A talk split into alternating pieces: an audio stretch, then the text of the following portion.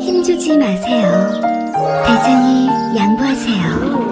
언짢아진 눈에 오는 그 부드러운 미궁 대장사랑. 아무도 몰랐어요. 제가 벌써 사고 나온 걸. 앉자마자 눈에 오는 배출의 카타르시스. 빅동의 추억. 미궁 대장사랑.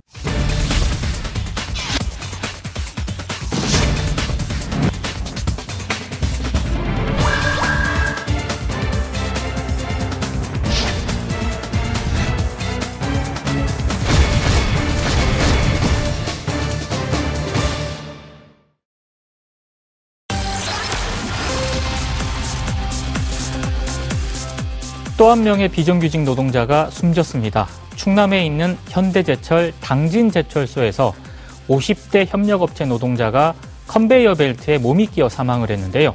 하지만 이 50대 비정규직 노동자는 지난해 국회를 통과한 이른바 김용균법의 적용을 받지 못합니다. 이 노동자는 당진제철소에서 컨베이어 벨트를 전문적으로 수리하는 협력업체 소속인데요. 김용균법에는 발전소나 제철소 내에 기계 설비 운전이라든가 정비 점검 그리고 유지 보수 관리 등의 업무는 도급 금지 업무에 포함되지 않았기 때문입니다.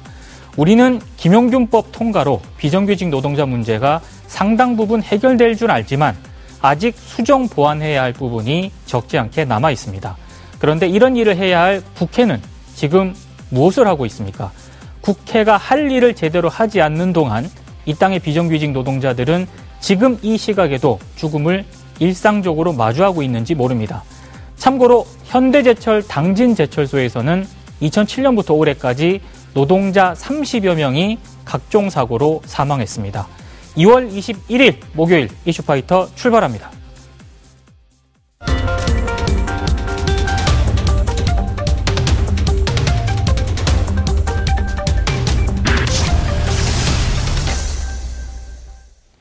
이슈파이터 1부는 깨어있는 시민들이 꼭 알아야 할 알찬 브리핑, 깨알알 브리핑 시간입니다. 오늘도 어김없이 정상근 미디어 전문 기자 나오셨습니다. 어서 오십시오. 네, 안녕하십니까. 이번 주 양복부터 네. 편안한 캐주얼 복장까지 네네. 패션의 아주 다양성을 보여주는 것 같습니다. 네, 다양성을 보여주고 있지만 사실 맞는 옷이 많이 없기 때문에 네, 여- 있는 풀에서 지금 돌려 입고 있는 중입니다. 아, 그래도 오늘 굉장히 이번 주는 네. 네. 다양한 풀을 선보인 것 같습니다. 그 이번 주까지는 잘 막았는데 네. 이 다음 주는 또 어떻게 해야 되나. 네. 다음 주는 북미 정상회담 기간이라 아, 네, 네. 그렇군요. 큰 기대. 네, 저는 라디오가 맞는 것 같습니다. TV 쪽은요. 네. 알겠습니다. 첫 번째 키워드 한번 가볼까요? 네, 첫 번째 키워드는 삼촌이 왜 거기서 나와? 라고 정했습니다. 삼촌이요? 네, 삼촌. 네. 이 정부가 지난 석 달간 이 1205개 공공기관을 대상으로 채용 실태를 조사했었는데요. 네. 어, 그 결과가 어제 나왔는데 이 결과가 아. 참 참혹합니다. 예. 어, 이게 지난해 신규 채용 그러니까 그 그리고 이 2015년 이후에 이 5년간 정규직 전환 사례만 조사를 했음에도 불구하고 네. 이 채용 비리가 총 182건이 적발이 됐습니다. 삼촌을 키워드로 지금 뽑아오셨잖아요. 네네. 실제로 이 적발된 사례에 네. 삼촌 얘기가 있습니까? 있습니다. 아, 이게, 정말요? 네. 이 근로복지공단에서 있었던 일인데 예. 이 근로복지공단 소속의 모 병원 임원이 이 자신의 조카가 이 공단 산하 병원에 입사를 지원하자 이 본인이 직접 면접관으로 들어가서 합격시키는 일이 있었습니다. 아, 본인이 직접 들어갔어요? 네, 그러니까 삼촌이 조카 면접을 본 것이죠. 예. 어, 또 다른 지사장 같은 경우에는 이 친구 자녀의 면접을 직접 봤다라고 아, 합니다. 예. 어, 또 다른 사례도 있습니다. 이 공영 홈쇼핑 사례가 있는데요. 네. 이 개국 직전에 이 서류, 뭐 필기, 면접 이게 지금 그 사람, 사람을 채용할 때 공공기관에서 좀 필수적인 전형 절차 아닙니까? 그렇죠. 근데 이런 것 없이 이 단기 계약직 인턴을 여섯 명을 뽑았는데 예. 이 중에 다섯 명이 정규직으로 전환이 됐습니다. 네. 어, 그리고 이 중 한 명이 당시 홈쇼핑 설립 준비단 단장의 아들인 것으로 드러났습니다. 하하.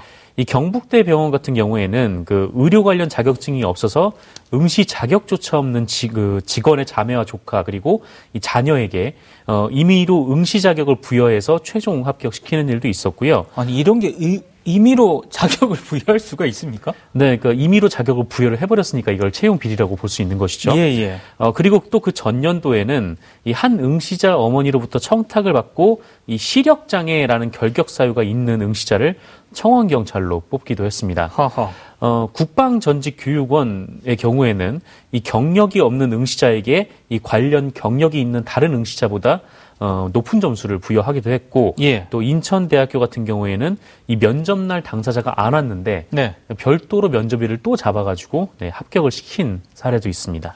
어, 근데 지금 얘기를 딱 들으니까요. 네. 이 사람들에 대해서 처벌을 좀 해야 될 것 같은데요?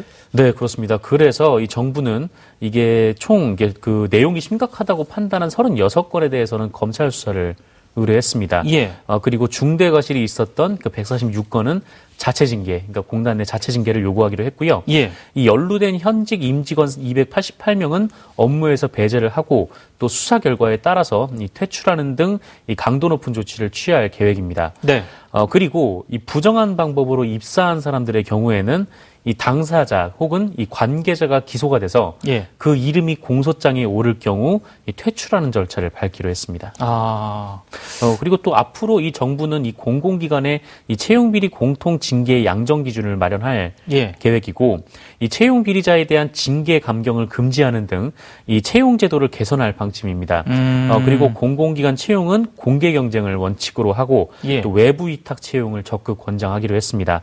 어, 또한 공공기관 채용 실태 전수조사도 정례화하기로 했습니다. 아니 근데 저런 어떤 비리에 휘말린 분들은 당연히 이제 어, 조사도 해야 되고 처벌도 네네. 받아야 되지만 지금 저 사람들 때문에 피해를 본 분들이 분명히 있잖아요. 네, 그렇죠. 이분들에 대한 어떤 구제 대책이라든가 이런 게 있어야 될 것 같은데요. 네, 일단 구제 대책은 마련했는데 그 예. 내용은 이렇습니다. 그러니까 이번 조사를 통해서 그 채용 부정 행위로 피해를 본 사람을 일단 정부는 한 55명 정도로 추산을 하고 있어요.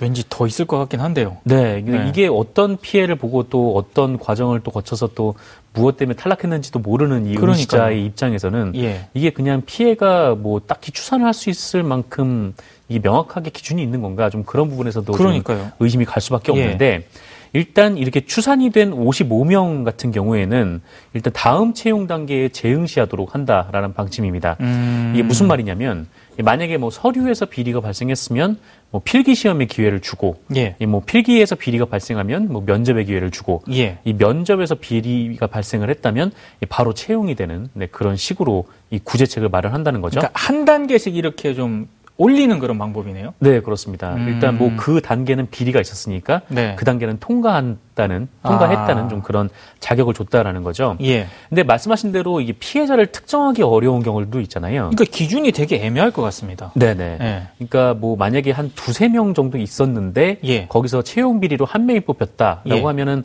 이 두 사람은 특정이 되는 건데 네. 뭐 여러 명의 뭐 서류 지원자들이 있는 상황에서 이 서류 단계에서 문제가 발생했으면 그러니까요. 이 사람들은 어떻게 좀 특정해서 좀 혜택을 부여하기가 좀 어렵잖아요. 예. 근데 이 사람들 같은 경우에는 이 부정행위 발생 단계부터 이 제한 경쟁 채용을 실시하는 방안을 고려하고 있다라고 합니다. 그러니까 음. 이게 면 그 필기에서 그 문제가 발생을 했으면 다시 당시에 필기를 봤던 사람들을 모아놓고 네. 이 재필기 시험을 본다라는 네. 것이죠. 아.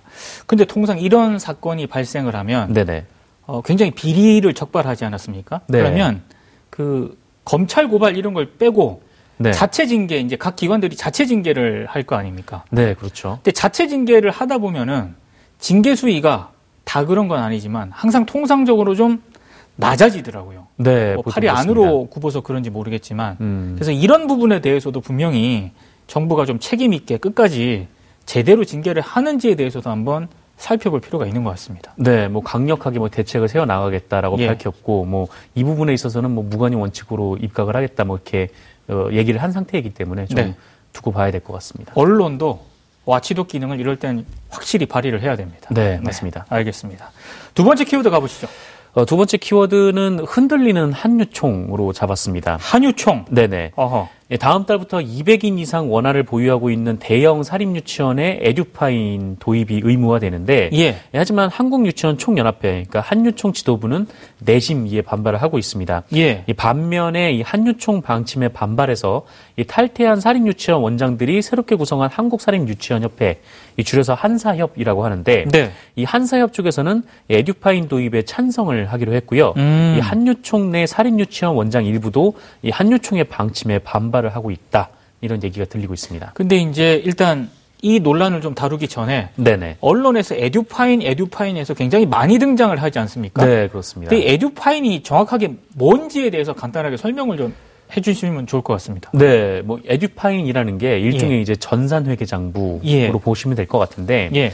이 사립 유치원 같은 경우는 뭐 학부모들로부터 부담금을 따로 받고요. 네. 그다음에 이제 국가 보조금도 따로 받고 있습니다. 그렇죠.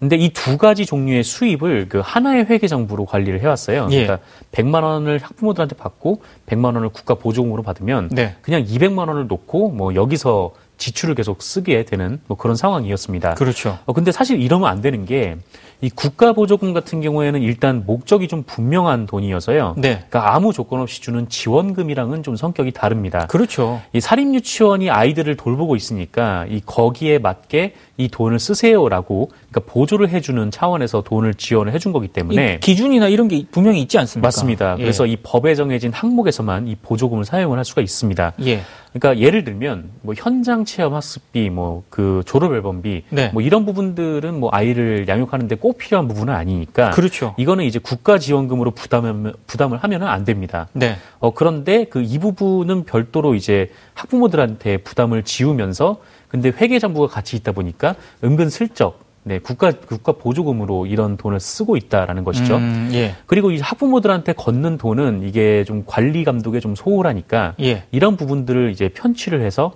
뭐 이제 그때 논란이 됐던 아, 뭐 명품백을 그렇죠. 산다거나 네. 뭐 이런 게뭐 자동차 보험료를 낸다거나 네. 뭐 이런 일을 벌여왔다라는 겁니다. 예. 물론 이게 이제 살인유치원 일부에서 발각이 된 일이긴 한데 예. 근데 문제는 이제 이런 일이 벌어지니까 학부모들의 불신이 커진 그런 상황이잖아요. 네.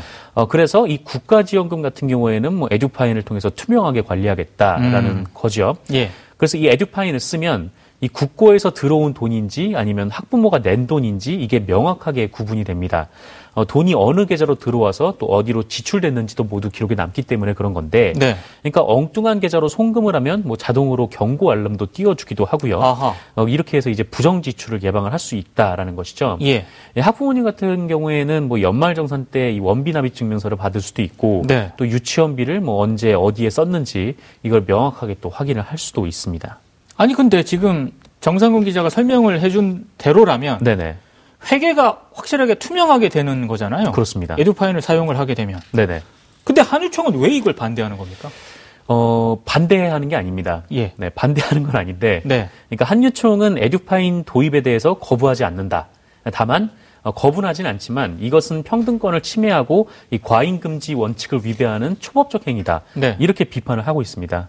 아니 그- 반대하지 않는다라고 하면서 뒤에 네. 얘기는 반대한다는 얘기 아닙니까? 그렇죠. 그러니까 이건 나쁜 건데 네. 우린 반대하지 않아라는 얘기고 예. 이게 쓰라고 하면 쓸게. 근데 쓰기 싫어 이런 얘기여가지고. 예. 근데 사실 이런 좀 논리 구조니까 뭐 이거를 보는 좀 한유총 안팎에서는 아니 지금 대체 무슨 말을 하는 거냐라는 네네. 지금 지적이 좀 나오고 있는 그런 상황이죠. 예. 뭐 그만큼 이제 한유총이 이 에듀파인에 대해서 굉장히 혼란스러운 상황을 겪고 있다라고도 볼 수 있는 건데. 네. 그러니까 원래 사실 제기됐던 논리 중에 하나가 이 에듀파인을 쓰는 게 너무 어렵다라는 논리가 있었어요. 너무 어렵다고요? 네네. 뭐 되게 복잡한가요? 음, 뭐, 초등학교, 뭐, 중학교, 고등학교, 그리고 다른 국공립 유치원이 쓰는 에듀파인 같은 경우에는 예. 좀 항목이 12개 정도가 있고, 그래서 예. 좀 복잡하다라는 평가는 있습니다. 근데 아. 이게 좀 국공립 유치원과 사립 유치원을 좀 봐야 되는 게, 예. 이 국공립 유치원 같은 경우에는 회계 담당자가 따로 채용이 돼요. 아하. 그러니까 일종의 전문가가 계속 그 일만 하는 분이 있기 때문에 네네. 이게 좀 시스템이 어려워도 배우면 숙달이 돼서 잘 할 수가 있는데 네. 이 사립 유치원 같은 경우에는 회계 담당자를 채용할 수가 없으니까 뭐 원장 선생님이나 아니면 그냥 선생님들이 뭐 돌아가면서 하거나 아. 이러다 보니까 좀 어려울 수는 있다라는 거죠. 예. 근데 이 얘기가 좀 앞으로 통하지 않게 된 게이 네. 교육부가 에듀파인 새 버전을 내놨습니다. 아. 네, 그러니까 이전에 좀 어려울 수도 있다라고 하니까 예. 그러면 좀 더 쉽게 만들어 주겠다라고 하면서 이새 버전을 내놓은 거죠. 그러니까 예. 기존에는 뭐 12개 정도 메뉴가 있었는데 그걸 한 5개 정도로 줄이고 어 간단하게 됐네요. 네, 이 파일을 올리면은 이제 바로 자동 입력이 가능하도록 예. 뭐 연말 정산 서비스 간, 그 간소화 서비스 하는 것처럼 예. 네, 그렇게 이제 해 주겠다라고 이렇게 얘기를 하는데 예. 어, 갑자기 이제 그렇게 뭐이 사용이 어렵다라고 반대를 하던 쪽에서 이번에는 이제 사유 재산을 침해한다라는 이상한 논리를 좀 들기 시작한 것이죠. 아 근데 이거는 사유재산 침해하고는 좀 상당히 거리가 있는 거 아닙니까? 그렇죠. 그 이낙연 국무총리가 엊그제 국무회의에서 이런 말을 했는데 예. 에듀파인 시행은 사유재산권을 침해하자는 게 아니다. 예. 그러니까 국가의 재정 지원을 받는 만큼 이 회계를 투명하게 하자는 것이다. 예. 그것마저 거부하면서 아이들을 가르치겠다는 것이 이 자가당착이 아닐 수 없다 이렇게 음. 반박을 했습니다. 네. 어, 그런데 이 한유총 내 일각에서는 이 심지어 에듀파인을 쓰는 게 민간인 사찰이다 이런 주장까지 지금 나오고 있는 민간인 사찰이요? 네, 상황입니다. 이 논리 구조가 어떻게 되냐면 예. 그러니까 우리는 사립이고 그 유치원은 내 사유재산인데 그런데 내 사유재산을 어떻게 쓰는지 마는지 국가가 왜 보려고 하냐? 우리는 보여줄 의무가 없다. 보여줄 의무가 없는데 보려고 하니까 이건 민간인 사찰이다. 아니 세금 들어가잖아요. 그렇죠. 이게 세금이 들어가는 얘기는 계속 이제 제외해놓고 예. 어, 계속 이제 우리의 재산이다라는 것만 반복을 하고 있는 거죠. 네. 어, 그런데 사실 이 에듀파인 같은 경우에는 그 뭐 유치원뿐만 아니라 그러니까 사립재단들, 그러니까 사립재단들도 뭐 초등학교, 중학교, 고등학교를 운영을 하면 예. 다 써야 됩니다. 그렇죠. 지금까지 한 번도 이거에 민간인 사찰이다 이런 주장이 나온 바가 없어요. 예. 뭐 당연히 보조금이 투입되면은 감시를 받아야 하는 게 좀 상식적이니까요. 네네. 어 그리고 또 다른 가짜 뉴스들도 몇 가지가 있습니다. 예. 그러니까 사립 유치원 재산이 뭐 결국은 국가에 귀속된다. 국가가 이제 사유재산을 뺏어간다. 뭐 이런 주장인데 예. 어 우리나라 법령 어디에도 그럴 수 있는 근거는 없습니다. 아 이렇게 하는 하는 정부가 어디 있습니까? 네. 예. 뭐 그냥 이제 회계 장부를 투명하게 공개하라는 건데 네. 어, 그리고 이제 또 하나의 이제 가짜 뉴스가 이 사립 유치원에서 예산을 지출할 때뭐 회계장부를 뭐 교육청 승인이 승인을 받아야 된다. 예산을 뭐- 지출할 때마다 네. 그러니까 우리 뭐 딱풀 살게라고 하면 교육청에 보고를 하고 산다. 뭐 이런 식의 주장인데 아 어, 이것도 사실과 다릅니다. 예, 예. 그러니까 지출은 재량껏 쓰면 돼요. 그러니까 예. 뭐 아이들 식재료를 뭐 천 원짜리 에어박을 사든 아니면 뭐 삼천 원짜리 에어박을 사든 네. 그거는 자유인데 뭐 에어박을 사긴 사야 된다라는 거죠. 네. 근데 이게 에어박을 한 3천 원짜리 에어박을 산다고 하면서 그 돈을 막 그 다른 뭐 애견샵 같은 데 이체를 하면은 그건 이상하니까 음. 요거를 감시하겠다라는 게 에듀파인의 취지입니다. 음. 근데 아까 한유총 말고요. 네. 한사협이라는 곳에서는 이 에듀파인 도입을 찬성을 하고 있는 상황인 거죠? 네, 맞습니다. 그러니까 3월부터 에듀파인이 적용이 되는데 예. 이 에듀파인 적용 대상이 뭐 200인 이상 대형 유치원에 일단 한정이 돼 있습니다. 예. 나머지는 내년에 쓰게 돼 있는데 예. 어, 그런데 이 대형 유치원 말고도 어, 우리는 그냥 바로 에듀파인을 쓰겠다 이렇게 자청을 한 사립 유치원도 있습니다. 아하. 이게 한 105, 105곳 정도가 되는데 예. 어, 이 유치원 모두가 이런 식으로 에듀파인을 반대하는 건 아닙니다. 음. 그러니까 한유총의 방침에 반발해서 이제 나왔던 한사협도 에듀파인 도입에 찬성 입장을 밝혔는데 예. 그러니까 에듀파인을 써야 이 떨어진 학부모님들의 신뢰를 되찾을 수 있다라는 좀 그런 이제 명목을 댄 거죠. 그렇죠. 사실 그런 반성적인 어떤 태도가 더 중요한 것 같거든요. 네. 근데 뭐 예전에는 워낙 한유총이 크고 이 한사협이라는 단체가 워낙 작아서 예. 효과가 미미할 거라고 생각을 했는데 예. 이 한사협도 이미 가입된 사람이 한 750명에 이를 정도로. 좀 규모가 좀 커진 모양입니다. 네. 뭐 이미 상당한 수의 유치원들도 여기에 가입을 해 있는 거죠. 음. 이 반면에 이 한유총 지도부의 입지는 계속 줄어들고 있는 그런 상황입니다. 예. 어, 25일 뭐 국회 앞에서 2만 명이 참가하는 대규모 집회 를 열겠다. 뭐 네. 이렇게 방침을 세웠는데 예. 이 한유총의 한 간부는 아니 에듀파인을 써보지도 않고 반대만 하면 뭐 아무 현안도 해결을 할 수가 없다. 뭐 이런 음. 공개적인 반발을 언론에 지적을 하기도 했습니다. 예. 어, 그리고 이달 말쯤에 그 일선 사립 유치원들이 한유총을 대규모 탈퇴할 수도 있다. 뭐 이런 말까지 전해지고 있다는 점도 전했고요. 네. 이 정부도 이 에듀파인 도입에 좀 협조적인 사립 유치원들은 어, 지원책을 강화하기로 했고요. 예. 뭐 이거를 거부하는 것을 넘어서 뭐 불법 행동을 하는 그런 유치원이 있다면 뭐 국세청, 뭐 경찰, 뭐 모든 사정기관과 공조 대응을 하겠다 음. 이렇게 경고를 하기도 했습니다. 이 서울시 교육청 같은 경우에는 에듀파인과 온라인 유치원 원화모집 시스템인 이 처음 학교로에 가입을 하지 않으면 예. 어, 아예 교사 지원금을 지원하지 않겠다 이런 음. 입장을 밝힌 상태입니다. 그러니까 모든 사안을 처리할 때 합리적인 어떤 그런 태도로 처리를 하는 게 네. 제가 봤을 때 많은 분들의 지지를 얻을 수 있는 그런 음, 사안이지 않나 이런 생각이 듭니다. 네, 네, 그렇습니다. 어, 시간이 후딱 지나가네요. 마지막 키워드 가보시죠. 네, 마지막 키워드는 죽음의 공장입니다. 아, 어, 오프닝 때 말씀하셨는데 예. 그 어제 오후 5시 40분경에 그 현대제철 당진 공장에서 일하던 50대 노동자가 컨베이어 벨트를 정비하다가 이 다른 컨베이어 벨트에 휘말려 들어가 사망하는 사고가 발생을 했습니다. 근데 이게 참 안타까운 게요. 네네. 고 김용균 씨가 지금 돌아가신 지 얼마 안 됐거든요. 네, 이 24세 고 김용균 노동자가 입사 3개월 만에 혼자 작업하다가 참변을 당했는데 그 이후에 이제 두 번 다시 이런 일이 벌어지지 않도록 이 작업장의 안전 관리를 철저하게 해야 된다. 예. 뭐 이런 사회적 공감대도 형성이 되고 이 심지어 법까지 통과가 됐었잖아요. 예. 그런데 어제도 같은 일이 벌어진 거죠. 음, 이 사고 현장은 이 철광석 환승탑이라는 곳이었습니다. 네. 어, 이곳에서 이제 쉰 하나 이모 씨가 다른 세 명의 노동자와 함께 이 컨베이어 벨트 고무 교체 작업을 한- 하던 하던 중에 그렇죠. 예, 참변을 당했는데 이 예. 참변을 당했을 때는 혼자 있었다라고 네. 합니다. 이 현대제철 측에서는 그 이 씨가 교체하는 컨베이어 벨트로부터 어, 뒤로 물러나다가 이 옆에 있는 컨베이어 벨트에 빨려 들어가 사고를 당했다라고 설명을 했는데 네. 이 사고를 당했을 당시에 이 뒤로 좀 물러났다고 빨려 들어갈 만큼 이렇게 가까운 곳에 컨베이어 벨트가 계속 돌아간 것인지 네. 아니면은 안전을 위해서 멈췄는데 뭔가 오작동이 일어나서 이렇게 아, 된 것인지 예. 뭐이 부분은 아직 알려지지 않았습니다만 예. 뭐 오작동으로 인한 것이었으면 사실 이모 씨와 함께 한 명만 더 있었어도 뭐 좀 예방을 할 수 있지 않았었을까 네. 좀 아쉬움이 있는 거고 만약에 옆에서 작업을 하고 있는데 계속 컨베이어 벨트를 돌리고 있었던 거였다면 좀 노동자의 안전을 너무 가볍게 본것 아닌가라는 음. 그런 의미가 되는 것이죠. 근데 이게 지금 이분도 이제 고 김용균 씨처럼 비정규직 노동자인데다가 네네. 유독 그 현대제철 이 당진 공장 있지 않습니까? 네네. 여기가 그렇게 사망 사고가 계속 발생을 하고 있거든요. 맞습니다. 뭐 비정규직 노동자인데 예. 사실 이 현대제철 당진 공장 같은 경우가 제가 아까 첫 키워드로 꼽았던 게 이제 예. 죽음의 공장이었는데 예. 이 별명이 죽음의 공장이라고 합니다. 아. 이 오늘의 키워드로 나온 이슈, 이유죠. 예. 이게 2007, 년부터 이제 10년 동안 이 공장에서 산업재해로 숨진 사람이 33명에 이른다라고 네. 합니다. 그러니까 1년에 3명씩 죽어나갔다는 아, 건데. 이건 정말 많은 겁니다. 예. 네. 아니 어떻게 사람이 죽어야 이렇게 찔끔 계산하고 마냐? 이런 기사 제목이 불과 몇 달 전에 이 공장을 다루면서 나왔던 기사의 제목입니다. 예. 어, 그리고 이번에 사고가 난 환승탑에서는 그 2016년 11월에 한 노동자가 역시 기계에 몸이 끼어서 숨지는 일이 있었고요. 예. 어, 2010년 5월에는 그 또 다른 노동자가 추락사한 바가 있습니다. 예. 이 같은 사고가 반복되면 그것을 더 이상 사고라고 볼 수가 있는 건가 음. 뭐 이런 생각도 좀 들고 이 한해 산재로 인한 사망자가 그 2017년 정부 공식 통계로 2천 명이 육박을 하는데 네. 좀 언제까지 이런 뉴스를 봐야 되는 건가 좀 그런 네. 생각도 듭니다. 그러니까 제가 오프닝에서도 말씀을 드렸지만 고 김용균 씨법이 통과가 되면서 네네. 아 이제 어느 정도 뭐 상당히 진전이 됐구나 이렇게 생각하시는 분들이 많은데 네. 여전히 해결해야 될 그런 과제가 좀 남아 있는 것 같습니다. 네, 좀 미리 이거 상황을 파악하고 입법을 하는 게 국회의 역할이 아닌가. 그렇죠. 이 사고가 난 다음에 입법을 하는 게 아니라 좀 네. 그랬으면 어떻을까 싶습니다. 알겠습니다. 오늘 말씀 잘 들었습니다. 네, 고맙습니다. 여러분께서는 지금 생방송으로 진행하는 이슈파이터와 함께하고 계십니다. 오늘 방송 좋았나요? 방송에 대한 응원 이렇게 표현해주세요.